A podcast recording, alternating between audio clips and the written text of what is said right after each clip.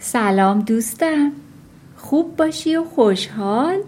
بیبی گل قصه گو هستم و می‌خوام قصه دوستی موش کوچولو و مورچه رو برات تعریف کنم. یکی بود یکی نبود. خدای بزرگ و مهربون همیشه و همه جا حاضر بود. موش کوچیکی در مزرعه سبز و بزرگی به همراه پدر و مادرش زندگی می کرد. مادر و پدر موش کوچولو هر روز براش غذا می آوردن و ازش می خواستن که بخشی از اونو بخوره و مقداری رو ذخیره بکنه.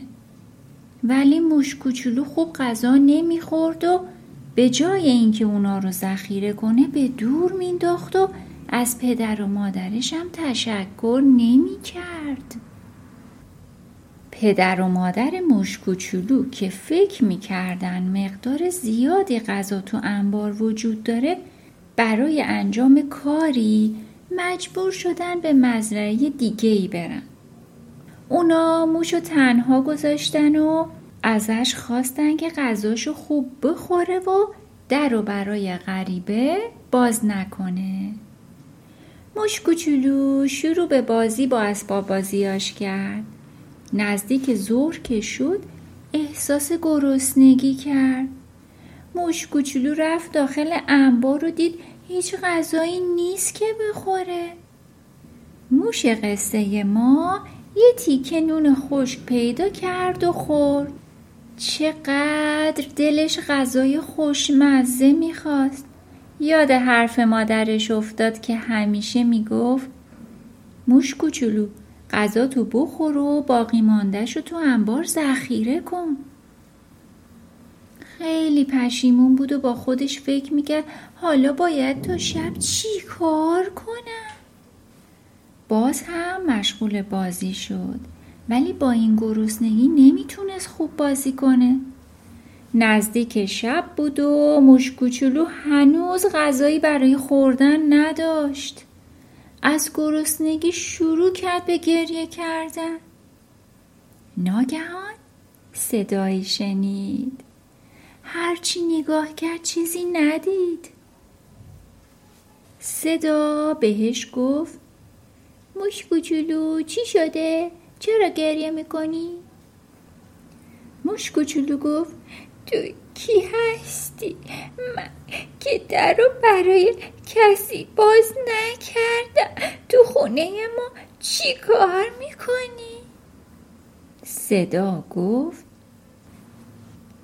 پایین پاتو نگاه کن من آقا مورچه هستم موش کوچولو خم شد اون حالا می‌تونست مورچه رو ببینه. موش کوچولو گفت خیلی گرسنه هستم غذایم ندارم.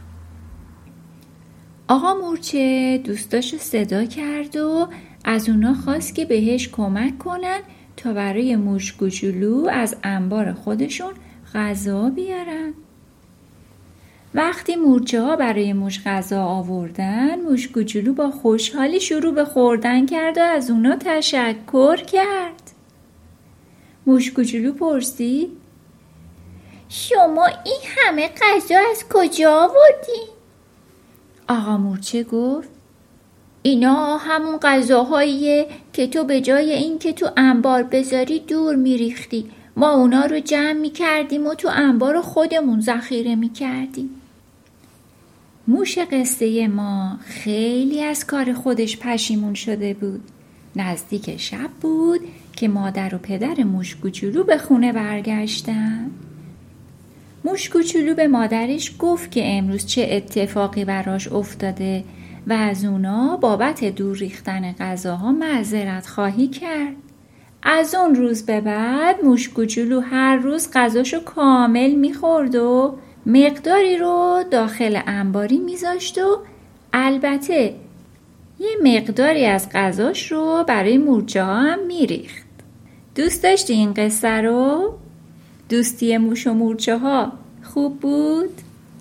خب عزیزم تا یه وقت دیگه و یه قصه دیگه به خدای بزرگ و مهربون میسپارمت خدا نگهدار